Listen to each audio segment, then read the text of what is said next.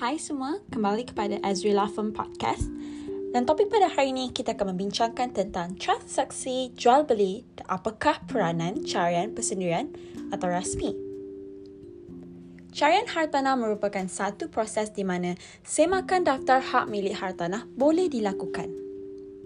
Hasil daripada carian hartanah ini, kita dapat mengetahui status terkini berkenaan suatu hartanah tersebut terdapat dua jenis carian yang boleh dilakukan iaitu carian persendirian dan carian rasmi.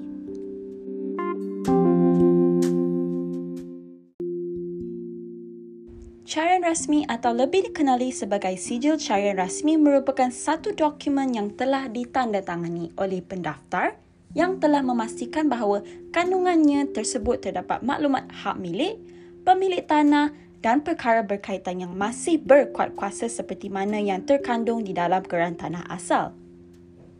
Kandungan carian persendirian adalah sama seperti sijil carian rasmi namun perbezaannya adalah carian persendirian tidak ditandatangani oleh pendaftar. Selain itu, kadar bayaran yang dikenakan untuk carian rasmi juga lebih tinggi berbanding carian persendirian.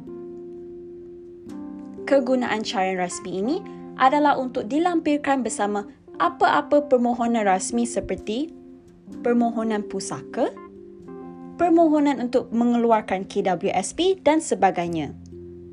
Kegunaan carian persendirian pula adalah bagi mendapatkan pelbagai maklumat berkaitan tanah sama ada masih berkuasa atau tidak.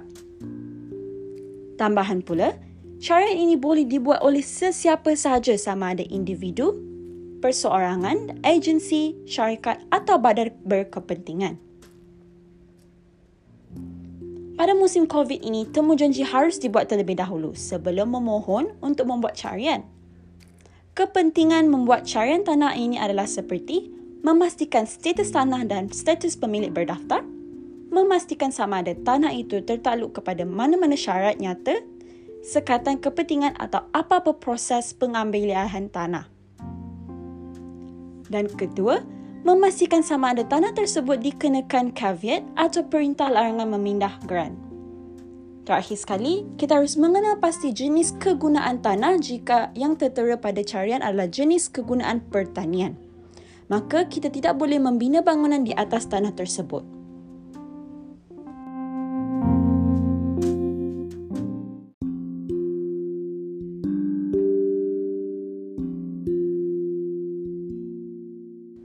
Tempoh untuk carian tanah bergantung kepada pejabat tanah itu tersendiri.